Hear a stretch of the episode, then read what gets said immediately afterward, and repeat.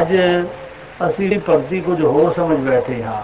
ਅੱਜ ਸਮਝ ਬੈਠੇ ਹਾਂ ਕਿ ਸ਼ਾਇਦ ਕੋਈ ਸਾਨੂੰ ਪਾਠ ਕਰਨ ਦਾ ਮਹੱਤਵ ਪ੍ਰਾਪਤ ਹੋਣਾ ਹੈ। ਅੱਜ ਅਸੀਂ ਸਮਝ ਬੈਠੇ ਹਾਂ ਕੋਈ ਅਸੀਂ ਤਪੱਸਿਆ ਕਰਾਂਗੇ, ਉਸ ਤੋਂ ਬਾਅਦ ਕੋਈ ਪਰਮਾਤਮਾ ਸਾਡੇ ਤੇ ਖੁਸ਼ ਹੋਣਾ ਹੈ ਤੇ ਉਸ ਤੋਂ ਬਾਅਦ ਸਾਨੂੰ ਕੋਈ ਵਰ ਮਿਲਣਾ ਹੈ। ਜਾਂ ਹੋਰ ਇਸੇ ਤਰ੍ਹਾਂ ਦੇ ਅਨੇਕਾਂ ਕੋ ਜਗ ਕਰਨਾ ਹੈ ਜਾਂ ਜੰਗਲਾਂ 'ਚ ਪਾਉਣਾ ਹੈ, ਉਸ ਤੋਂ ਬਾਅਦ ਕੋਈ ਪਰਮਾਤਮਾ ਸਾਡੇ ਤੇ ਰੀਝੇਗਾ ਤੇ ਪਰਮਾਤਮਾ ਕੁਝ ਸਾਨੂੰ ਬਖਸ਼ਿਸ਼ ਔਰ ਰਹਿਮਤ ਕਰੇਗਾ। ਲੇਕਿਨ ਇੱਥੇ ਸਿੱਧੀ ਜੀ ਗੱਲ ਦੱਸੀ ਹੈ, ਇੱਕੋ ਤਰੀਕੇ ਨਾਲ ਤੇਰੇ ਤੇ ਰਹਿਮਤ ਹੋ ਸਕਦੀ ਹੈ ਕਿ ਜੇ ਤੂੰ ਐਸੇ ਮਹਾਪੁਰਸ਼ ਭਗਤ ਜੋ ਆਪ ਪਰਮਾਤਮਾ ਨੂੰ ਜਾਣਨ ਵਾਲਾ ਹੋਏ ਉਸ ਦੀ ਸ਼ਰਨ ਵਿੱਚ ਤੂੰ ਪਹੁੰਚ ਜਾਏਗਾ ਤੇ ਤੇਰਾ ਵੀ ਪਾਰ ਉਤਾਰਾ ਹੋ ਸਕਦਾ ਹੈ। ਹੋਰ ਕੋਈ ਤਰੀਕਾ ਨਹੀਂ, ਹੋਰ ਕਿਸੇ ਤਰੀਕੇ ਨਾਲ ਕੋਈ ਛੁਟਕਾਰਾ ਨਹੀਂ ਹੋ ਸਕਦਾ। ਜਿਹੜਾ ਮਸ 50 ਆਦਮੀ ਬੱਧੇ ਹੋਣ, ਸਾਰਿਆਂ ਦੇ ਹੱਥ ਪਿੱਛੇ ਪਾਸੇ ਬੱਧੇ ਹੋਣ, ਤੋ ਸਾਰੇ ਹੋਰ ਆਵਾਜ਼ਾਂ ਪੇ ਦੇਣ, ਬੜੀਆਂ ਪੁਕਾਰਾਂ ਪੇ ਕਰਨ ਔਰ ਬੰਨੇ ਆਦਮੀਆਂ ਨੂੰ ਕਹਿਣ ਕਿ ਸਾਡੇ ਸਹਾਰਾ ਬਣ ਜਾਣ, ਇਹ ਸਾਡੇ ਹੱਥ ਖੋਲ ਲੈਣ, ਉਹਨਾਂ ਨਹੀਂ ਖੋਲਣੇ ਇੱਕ ਵੀ ਜੇ ਜਿਹਦੇ ਹੱਥ ਖੁੱਲੇ ਹੋਣਗੇ, ਉਸ ਨੂੰ ਦੀ ਆਵਾਜ਼ ਦੇਣਗੇ ਤੇ ਉਹ ਸਾਰਿਆਂ ਦੇ ਹੱਥ ਖੋਲ ਸਕਦਾ ਹੈ, ਉਹ ਸਾਰਿਆਂ ਨੂੰ ਆਜ਼ਾਦ ਕਰ ਸਕਦਾ ਹੈ। ਇਸੇ ਤਰ੍ਹਾਂ ਅੱਜ ਜੋ ਬੰਧਨਾਂ ਵਿੱਚ ਪਏ ਹੋਏ, ਜਿਤਨੇ ਸੰਸਾਰ ਦੀਆਂ ਜਿਤਨੀਆਂ ਭਗਤੀਆਂ ਭਗਤੀਆਂ ਇਨਸਾਨ ਕਰਦਾ ਹੈ, ਇਹ ਭਗਤ ਬਣਦਾ ਹੀ ਇਸ ਵਾਸਤੇ ਹੈ ਕਿ ਸੰਸਾਰ ਦੇ ਵਹਿਮਾਂ ਭਰਮਾਂ ਤੋਂ ਇਹ ਆਜ਼ਾਦ ਹੋ ਜਾਏ। ਇਸ ਨੂੰ ਹੋਰ ਕੋਈ ਸੰਸਾਰ ਦਾ, ਕਿਸੇ ਕਿਸਮ ਦਾ ਕੋਈ ਬੰਧਨ ਬਾਕੀ ਨਾ ਰਹੇ, ਕੋਈ ਭੁਲੇਖਾ ਬਾਕੀ ਨਾ ਰਹੇ, ਕੋਈ ਇਸ ਉਤੇ ਗ੍ਰਹਿ ਗ੍ਰਹਿ ਸਵਾਰ ਨਾ ਰਹਿਣ। ਲੇਕਿਨ ਇਥੋਂ ਦੀ ਭਗਤੀ ਕੁਝ ਹੋਰ ਹੀ ਸਾਨੂੰ ਰੰਗ ਲਿਆਂਦੀ ਨਜ਼ਰ ਆਉਂਦੀ ਹੈ। ਇਹ ਇਸ ਸੰਸਾਰ ਵਿੱਚ ਜੋ ਭਗਤੀ ਪਰਮਾ ਦਾ ਦੂਸਰਾ ਨਾਮ ਬਣ ਚੁੱਕਾ ਹੈ। ਇੱਥੇ ਤੇ ਜੋ ਵੀ ਭਗਤੀ ਅਸੀਂ ਕਰਦੇ ਹਾਂ, ਸਾਡੇ ਭਰਮ ਵੱਧਦੇ ਹਨ, ਭੁਲੇਖੇ ਵੱਧਦੇ ਹਨ, ਅਭਿਮਾਨ ਵੱਧਦਾ ਹੈ। ਹਰ ਚੀਜ਼ ਸਾਡੀ ਇਸ ਭਗਤੀ ਜਿਹੜੀ ਸੰਸਾਰ ਵਿੱਚ ਅਸੀਂ ਕਰ ਰਹੇ ਹਾਂ, ਉਸ ਨਾਲ ਉਸ ਵਿੱਚ ਵਹਿਮ ਭਰਮ ਸਾਡੇ ਵੱਧ ਰਹੇ ਹਨ। ਅਬ ਇੱਕ ਸਾਧਾਰਨ ਇਨਸਾਨ ਨਾਲੋਂ ਵੀ ਇੱਕ ਭਗਤ ਜ਼ਿਆਦਾ ਵਹਿਮੀ, ਜ਼ਿਆਦਾ ਭਰਮੀ, ਜ਼ਿਆਦਾ ਹੋਰ ਭੁਲੇਖੇ ਵਿੱਚ ਪਿਆ ਹੋਇਆ ਹੈ।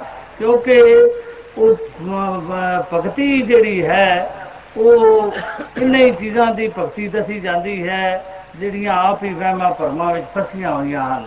ਜਿਸ ਚੀਜ਼ ਨੂੰ ਅਸੀਂ ਪੂਜਾਂਗੇ, ਉਹ ਅਜੇ ਹੋ ਜਾਵਾਂਗੇ, ਉਹ ਅਜੇ ਸਾਡੇ ਸੁਭਾਅ ਹੋ ਜਾਣਗੇ, ਉਹ ਅਜੇ ਸਾਡੇ ਉੱਤੇ ਪ੍ਰਭਾਵ ਆ ਜਾਣਗੇ। ਤੇ ਜੇ ਇਹ ਉਹ ਜਿਹੀ ਭਗਤੀਆਂ ਵਿੱਚ ਅਸੀਂ ਪਏ ਰਹੇ ਤੇ ਅਸੀਂ ਹੋਰ ਜ਼ਿਆਦਾ ਵਹਿਮੀ ਔਰ ਪਰਮੀ ਔਰ ਭੁਲੇਖਿਆਂ ਵਾਲੇ, ਬੰਧਨਾਂ ਵਾਲੇ ਬਣ ਜਾਵਾਂਗੇ। ਆਜ਼ਾਦੀ ਨਹੀਂ ਸਾਨੂੰ ਮਿਲ ਸਕਦੀ, ਇਹ ਮੁਕਤੀ ਨਹੀਂ ਸਾਨੂੰ ਪ੍ਰਾਪਤ ਹੋ ਸਕਦੀ। ਜਿਸ ਤਰ੍ਹਾਂ ਅੱਜ ਦੁਨੀਆ ਹਰ ਕੰਮ ਹੀ ਜੇ ਕਿਸੇ ਪਾਠ ਵੀ ਕਰਨਾ ਹੁੰਦਾ ਹੈ, ਉਹ ਵੀ ਬੰਧਨ ਵਿੱਚ ਹੈ। ਉਹ ਵੀ ਜੇ ਸਵੇਰੇ ਦਾ ਪਾਠ ਹੈ, ਉਹ ਸ਼ਾਮੀ ਅਸੀਂ ਨਹੀਂ ਕਰ ਸਕਦੇ। ਸ਼ਾਮੀ ਕਰੀਏ ਤੇ ਕੋਈ ਅਨਰਥ ਹੋ ਜਾਂਦਾ ਹੈ, ਗੁਰੂ ਸਾਹਿਬ ਸਾਡੇ ਤੇ ਨਾਰਾਜ਼ ਹੋ ਜਾਂਦੇ ਹਨ। ਔਰ ਸ਼ਾਮੀ ਦਾ ਜਿਹੜਾ ਕੀਰਤਨ ਸੋਲਾ ਹੈ, ਉਹ ਸਵੇਰੇ ਪੜ ਦਈਏ, ਤੇ ਉਸ ਨਾਲ ਵੀ ਗੁਰਲੀਫ ਹੋ ਜਾਂਦੀ ਹੈ। ਔਰ ਇਸੇ ਤਰ੍ਹਾਂ ਅਨੇਕਾਂ ਹੀ ਜੇ ਮਸਿਆ ਦੀ ਕੋਈ ਅਸਾਂ ਬਣਾਇਆ ਹੋਇਆ ਕਿ ਮਸਿਆ ਨੂੰ ਅਸੀਂ ਜਾ ਕੇ ਫਲਾਣੀ ਜਗ੍ਹਾ ਇਸ਼ਨਾਨ ਕਰਨਾ ਹੈ, ਉਹ ਪੁਰਮਾਸ਼ੀ ਤੇ ਜਾ ਕੇ ਇਸ਼ਨਾਨ ਕਰ ਰਹੀਏ ਤਦ ਵੀ ਉਹ ਫ਼ਰਕ ਪੈ ਜਾਂਦਾ ਹੈ। ਔਰ ਇਸੇ ਤਰ੍ਹਾਂ ਅਨੇਕਾਂ ਹੀ ਬੰਧਨ ਅਸੀਂ ਆਪਣੇ ird gird ਖੜੇ ਕੀਤੇ ਹੋਏ ਹਨ। ਅਸੀਂ ਸਮਝ ਰਹੇ ਹਾਂ ਕਿ ਸ਼ਾਇਦ ਇਹਨਾਂ ਤਰੀਕਿਆਂ ਨਾਲ ਸਾਡਾ ਕੋਈ ਛੁਟਕਾਰਾ ਹੋਏਗਾ। ਇਹ ਛੁਟਕਾਰਾ ਨਹੀਂ, ਅਸੀਂ ਹੋਰ ਆਪਣੇ ird gird ਬਲਗਣ ਵਧਾ ਰਹੇ ਹਾਂ, ਜ਼ਿਆਦਾ ਬੰਧਨ ਪੱਕੇ ਕਰ ਰਹੇ ਹਾਂ ਔਰ ਇਹ ਅਭਿਮਾਨ ਵਧਾ ਰਹੇ ਹਾਂ। ਐਸਾ ਅਭਿਮਾਨ ਜਿਸ ਤੋਂ ਸਾਡੇ ਅਸੀਂ ਕਦੀ ਆਜ਼ਾਦ ਨਹੀਂ ਹੋ ਸਕਦੇ। ਅੱਜ ਬਹੁਤ ਅਸੀਂ ਆਮ ਤੌਰ ਤੇ ਦੇਖੀਦਾ ਹੈ ਕਿ ਜਿਹੜਾ ਤੇ ਕੋਈ ਕਿਸੇ ਭਗਤੀ ਵਿੱਚ ਨਹੀਂ ਪਿਆ ਹੋਇਆ, ਜਿਸ ਨੇ ਕੋਈ ਮੰਦਰ ਗੁਰਦੁਆਰੇ ਜਾਂ ਹੋਰ ਇਸੇ ਤਰ੍ਹਾਂ ਕਰਮ ਕਾਂਡ ਵਿੱਚ ਜਿਹੜਾ ਨਹੀਂ ਪਿਆ ਹੋਇਆ ਉਸ ਨੂੰ ਪ੍ਰੇਰਣਾ ਮਿਲਦੀ ਹੈ ਕਿ ਸੱਚ ਮਿਲ ਰਹੀ ਔਰ ਤੂੰ ਗਿਆਨ ਪ੍ਰਾਪਤ ਕਰ ਲੈ। ਥੋੜੇ ਸੰਸਾਰ ਨੂੰ ਉਹ ਤੇ ਝਟਪਟ ਆ ਜਾਂਦਾ ਹੈ। ਉਹ ਤੇ ਕਹਿੰਦਾ ਹੈ ਕਿ ਬਸ ਮੈਨੂੰ ਇਹ ਆਵਾਜ਼ ਮਿਲੀ ਹੈ ਸੱਚੀ ਆਵਾਜ਼ ਹੈ, ਮੇਰੇ ਦਿਲ ਨੂੰ ਜੱਤੀ ਹੈ। ਇਹ ਜਿਹੜੀਆਂ ਗੱਲਾਂ ਕਰਦੇ ਹਨ, ਇਹ ਬੜੀਆਂ ਠੋਸ ਗੱਲਾਂ ਹਨ, ਬੜੀਆਂ ਤਜਰਬੇ ਦੀਆਂ ਗੱਲਾਂ ਹਨ। ਔਰ ਇਸ ਵਿੱਚ ਸਦਾਕਤ ਮੈਨੂੰ ਨਜ਼ਰ ਆਉਂਦੀ ਹੈ, ਉਹ ਤੇ ਝਟਪਟ ਆ ਜਾਂਦਾ ਹੈ। ਲੇਕਿਨ ਜਿਸ ਨੇ ਕੋਈ ਨਾ ਕੋਈ ਜਿਹੜਾ ਪਾਠ ਪੂਜਾ ਵਿੱਚ ਪਿਆ ਹੈ, ਉਹ ਆਉਂਦਿਆਂ ਬੜੀ ਢਿੱਲ ਆਉਂਦਾ ਹੈ, ਉਸ ਨੂੰ ਬੜਾ ਹੀ ਉਹ ਮਹਿਸੂਸ ਹੁੰਦਾ ਹੈ। ਉਹ ਦੋ ਚਾਰ ਉਹਦੇ ਕਾਰਨ ਹਨ ਇੱਕ ਤੇ ਕਾਰਨ ਇਹ ਹੁੰਦਾ ਹੈ ਕਿ ਉਸ ਨੂੰ ਆਸ-ਪਾਸ ਰਹਿਣ ਵਾਲੇ ਭਗਤ ਸਮਝ ਬੈਠੇ ਹੁੰਦੇ ਹਨ। ਉਹ ਕਹਿੰਦੇ ਹਨ ਕਿ ਵੇ ਭਗਤ ਜੀ ਹਨ ਨੇ ਬੜਾ ਸਵੇਰੇ ਪਾਠ ਕਰਦੇ ਹਨ। ਇਹ ਬੜਾ ਪੁੰਨ ਕਰਦੇ ਹਨ, ਇਹ ਬੜਾ ਦਾਨ ਕਰਦੇ ਹਨ। ਇਹ ਬੜੇ ਹੀ ਮਸਿਆ ਨਾਂਦੇ ਹਨ ਇਹ ਬੜੇ ਜ- ਫਲਾਣੀ ਜਗ੍ਹਾ ਤੇ ਤੀਰਥ ਯਾਤਰਾ ਹਰ ਸਾਲ ਕਰਦੇ ਹਨ ਇਹ ਬੜੇ ਹੀ ਭਗਤ ਹਨ। ਉਹ ਜ਼ਰਾ ਜੀ ਬੜੇ ਭਗਤ ਕਹਿਣ ਦੀ ਦੇਰੀ ਹੈ ਉਸ ਦੇ ਅੰਦਰ ਐਸਾ ਸੂਖਮ ਜਿਹਾ ਅਭਿਮਾਨ ਪੈਦਾ ਹੋ ਜਾਂਦਾ ਹੈ। ਔਰ ਇਸੇ ਤਰ੍ਹਾਂ ਹੋਰ ਵੀ ਅਨੇਕਾਂ ਕੋਈ ਜਿਹੜਾ ਅਹ, ਬਾਣੀ ਨੂੰ ਸਮਝਣ ਵਾਲਾ ਹੈ ਥੋੜਾ ਜਿਹਾ ਅਰਥੀ ਕਰ ਜਾਣਦਾ ਹੈ ਉਸ ਦੇ ਅੰਦਰ ਇਹ ਇਹ ਮਾਣ ਹੋਇਆ ਆਇਆ ਹੋਇਆ ਹੈ। ਮੈਂ ਇਸ ਬਾਣੀ ਦੇ ਅਰਥ ਅੱਛੇ ਤਰ੍ਹਾਂ ਕਰ ਸਕਦਾ ਹਾਂ। ਮੈਂ ਵੇਦਾਂ ਨੂੰ ਸਮਝ ਸਕਦਾ ਹਾਂ ਮੈਂ ਸੰਸਕ੍ਰਿਤ ਜਾਣਦਾ ਹਾਂ। ਉਹ ਵੀ ਬਿਲਕੁਲ ਨੇੜੇ ਨਹੀਂ ਆ ਸਕਦਾ ਕਿਉਂਕਿ ਉਹ ਆਪਣੇ ਉਸੇ ਬੰਧਨ ਵਿੱਚ ਸਾਰੇ ਲੋਕ 10 ਲੋਕ 10 ਆਦਮੀ ਉਸ ਨੂੰ ਵੱਡਾ ਕਹਿਣ ਵਾਲੇ ਹਨ ਉਸ ਨੂੰ ਚੰਗਾ ਸਮਝਣ ਵਾਲੇ ਹਨ ਉਸ ਨੂੰ ਅਹ, ਉਸ ਦੀ ਤਾਰੀਫ ਕਰਨ ਵਾਲੇ ਹਨ। ਉਹ ਇਸ ਅਭਿਮਾਨ ਵਿੱਚ ਮਤਾ ਹੋਇਆ ਉਹ ਤੇ ਨਹੀਂ ਆ ਸਕਦਾ। ਸਾਧਾਰਨ ਇਨਸਾਨ ਜਿਹੜਾ ਹੈ ਉਹ ਫਿਰ ਵੀ ਗਿਆਨ ਦੀ ਆਵਾਜ਼ ਸੁਣ ਕੇ, ਸਚਾਈ ਦੀ ਆਵਾਜ਼ ਸੁਣ ਕੇ ਝਟਪਟ ਆ ਜਾਂਦਾ ਹੈ।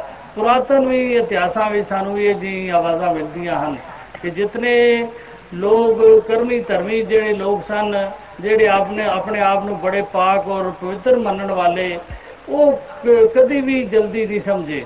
ਉਹਨਾਂ ਨੂੰ ਸਮਝਾਉਣ ਵਿੱਚ ਕਾਫੀ ਦੇਰੀ ਲੱਗਿਆ ਕਰਦੀ ਹੈ। ਲੇਕਿਨ ਜਿਹੜੇ ਆਪਣੇ ਆਪਾਂ ਅਪਰਾਧੀ ਜਾਂ ਸ- ਸਮਝਣ ਵਾਲੇ ਔਰ ਬਿਲਕੁਲ ਸਾਦੇ ਆਦਮੀ ਜਿਹੜੇ ਹਰ ਹਰ ਵਕਤ ਖੁਦਾ ਦਾ ਸ਼ੁਕਰ ਮਨਾਉਣ ਵਾਲੇ ਔਰ ਖੁਦਾ ਕੋਲੋਂ ਹਰ ਵਕਤ ਮਾਫੀ ਮੰਗਣ ਵਾਲੇ ਉਹ ਅਵਸ਼ ਬਚ ਜਾਇਆ ਕਰਦੇ ਹਨ, ਚਾਹੇ ਉਹਨਾਂ ਦੇ ਕਿਹੋ ਜਿਹੇ ਮਾੜੇ ਤੋਂ ਮਾੜੇ ਵੀ ਕਰਮ ਹੋਣ, ਉਹ ਹਮੇਸ਼ਾ ਹੀ ਤਰ ਜਾਇਆ ਕਰਦੇ ਹਨ। ਪੁਰਾਤਨ ਵੀ ਈਸਾ ਮਸੀਹ ਦੇ ਵਕਤ ਵਿੱਚ ਦੋ ਇਨਸਾਨ ਆਏ, ਇੱਕ ਇਨਸਾਨ ਤੇ ਮ- ਬੜਾ ਆਪਣੇ ਆਪਾਂ ਜਿਸ ਨੇ ਗੁਨਾਹਗਾਰ ਸਮਝਦਾ ਹੋਇਆ ਕਿ ਮੈਂ ਬੜੇ ਗੁਨਾਹ ਕੀਤੇ ਹਨ। ਉਹ ਵੀ ਈਸਾ ਮਸੀਹ ਕੋਲ ਬੜਾ ਰੋਲਾ ਪਾਉਂਦਾ ਹੋਇਆ ਆਇਆ ਕਿ ਮੈਂ ਬੜਾ ਗੁਨਾਹਗਾਰ ਹਾਂ। ਮੈਂ ਬਹੁਤ ਹੀ ਪਾਪ ਕੀਤੇ ਹਨ। ਮੈਂ ਬੜੇ ਉਪਤ ਕੀਤੇ ਹਨ। ਮੈਨੂੰ ਤੂੰ ਬਖਸ਼ ਲੈ, ਮੈਨੂੰ ਤੂੰ ਬਚਾ ਲੈ। ਬੜੀਆਂ ਬਾਹਾਂ ਉੱਚੀਆਂ ਕਰਕੇ ਉਹ ਦੂਰੋਂ ਹੀ ਕੁਰਲਾਉਂਦਾ ਹੋਇਆ ਆਇਆ। ਤੇ ਇੱਕ ਹੋਰ ਵੀ ਇਨਸਾਨ ਆਇਆ, ਉਸੇ ਵਕਤ ਵਿੱਚ ਉਹ ਕਹਿਣ ਲੱਗਾ ਮੈਂ ਤੇ ਦੁਨੀਆ ਵਿੱਚ ਕੋਈ ਭੈੜਾ ਕੰਮ ਨਹੀਂ ਕੀਤਾ। ਮੈਂ ਤੇ ਹਮੇ- ਸਾਰੀ ਜ਼ਿੰਦਗੀ ਵਿੱਚ ਭਲਾ ਹੀ ਭਲਾ ਕੀਤਾ ਹੈ ਚੰਗਿਆਈ ਚੰਗਿਆਈ ਸਾਰਿਆਂ ਨਾਲ ਕੀਤੀ ਹੈ। ਔਰ ਕੋਈ ਮੈਂ ਆਪਣੀ ਹੋਸ਼ ਆਵਾਜ਼ ਵਿੱਚ ਕੋਈ ਕਿਸੇ ਨਾਲ ਬੁਰਾਈ ਕਰਨ ਦੀ ਕੋਸ਼ਿਸ਼ ਨਹੀਂ ਕੀਤੀ। ਤੇ ਈਸਾ ਮਸੀਹ ਆਪਣੇ ਸ਼ਾਗਿਰਦਾਂ ਨੂੰ ਅਹ, ਮੁਖਾਤਬ ਹੋ ਕੇ ਕਹਿਣ ਲੱਗੇ ਕਿ ਮੈਨੂੰ ਕੁਝ ਸ਼ੱਕ ਜਿਹਾ ਗੁਜ਼ਰਦਾ ਹੈ ਕਿ ਜਿਹੜਾ ਇਹ ਪਿੱਛੋਂ ਆਇਆ ਕਹਿੰਦਾ ਕਿ ਮੈਂ ਕੁਝ ਵੀ ਨਹੀਂ ਗੁਨਾਹ ਕੀਤਾ। ਮੈਂ ਅੱਜ ਤੱਕ ਕਿਸੇ ਦੀ ਕੋਈ ਬੁਰਾਈ ਨਹੀਂ ਕੀਤੀ, ਕਿਸੇ ਨੂੰ ਕਦੀ ਦੁੱਖ ਨਹੀਂ ਦਿੱਤਾ। ਮੈਨੂੰ ਇਸ ਦੇ ਬਖਸ਼ੀਣ ਵਿੱਚ ਕੁਝ ਸ਼ੱਕ ਜਿਹਾ ਮਹਿਸੂਸ ਹੁੰਦਾ ਹੈ। ਮੈਂ ਉਹ ਜਿਹੜਾ ਗੁਨਾਹਗਾਰ ਹੈ, ਜਿਹੜਾ ਕਹਿੰਦਾ ਹੈ, ਮੈਂ ਬੜਾ ਪਾਪੀ ਹਾਂ, ਬੜਾ ਅਪਰਾਧੀ ਹਾਂ, ਉਹ ਤੇ ਬਿਲਕੁਲ ਹੀ ਬਖਸ਼ਿਆ ਜਾਏਗਾ। ਉਸ ਵਿੱਚ ਕੋਈ ਸ਼ੱਕ ਔਰ ਸ਼ੁਬਾ ਮੈਨੂੰ ਨਜ਼ਰ ਨਹੀਂ ਆਉਂਦਾ। ਲੇਕਿਨ ਇਹ ਦੂਸਰਾ ਇਨਸਾਨ ਇਹ ਮੈਨੂੰ ਇਸ ਵਿੱਚ ਦੇ ਬਖਸ਼ੀਣ ਵਿੱਚ ਬਹੁਤ ਸਾਰਾ ਸ਼ੱਕ ਨਜ਼ਰ ਆਉਂਦਾ ਹੈ। ਕਹਿਣ ਦਾ ਭਾਵ ਕਿ ਗਲਤੀ ਇਨਸਾਨੀ ਪੁਤਲਾ ਜਿਹੜਾ ਹੈ, ਇਹ ਹੈ ਹੀ ਗਲਤੀਆਂ ਦਾ ਘਰ।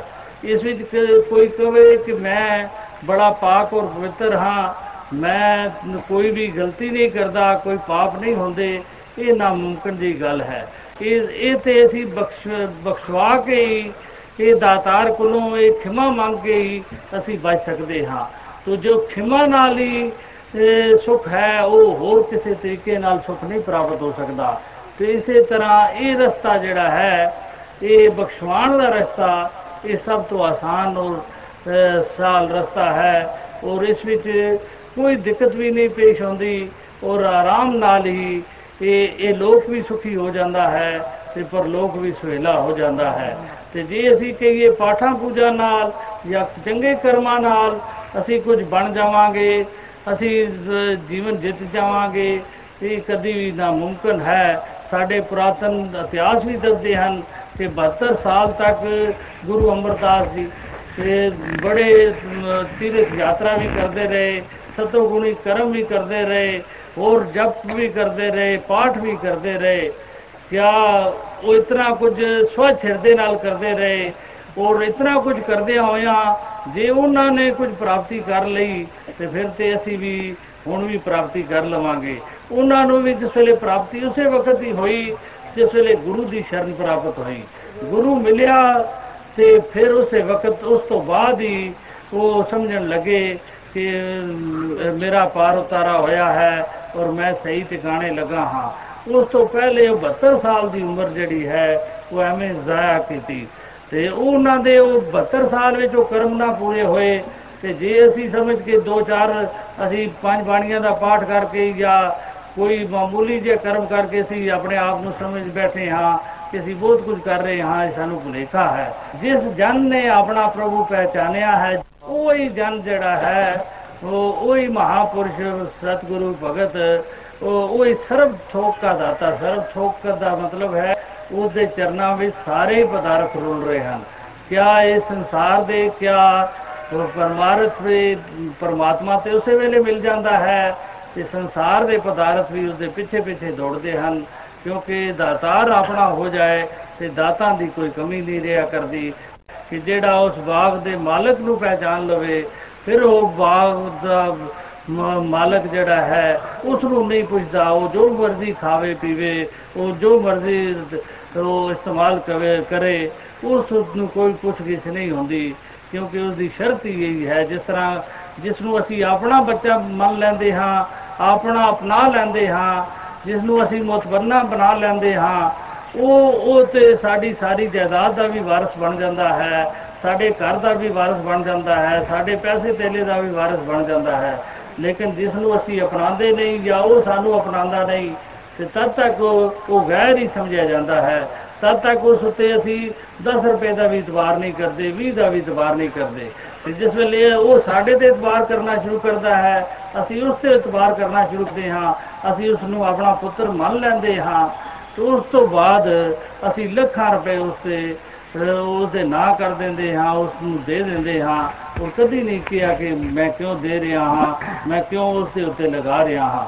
ਇਸੇ ਤਰ੍ਹਾਂ ਜੋ ਦਾਤਾਰ ਨੂੰ ਆਪਣਾ ਆਪ ਦੇ ਦਿੰਦਾ ਹੈ ਦਾਤਾਰ ਵੀ ਫਿਰ ਕੋਈ ਹਿਸਾਬ ਕਿਤਾਬ ਨਹੀਂ ਪੁੱਛਦਾ। ਫਿਰ ਇਹ ਸਭ ਦਾਤਾ ਹੈ ਇਸ ਨੂੰ ਆਪੇ ਹੀ ਆਪ ਮਿਲਣੀਆਂ ਸ਼ੁਰੂ ਹੋ ਜਾਂਦੀਆਂ ਹਨ।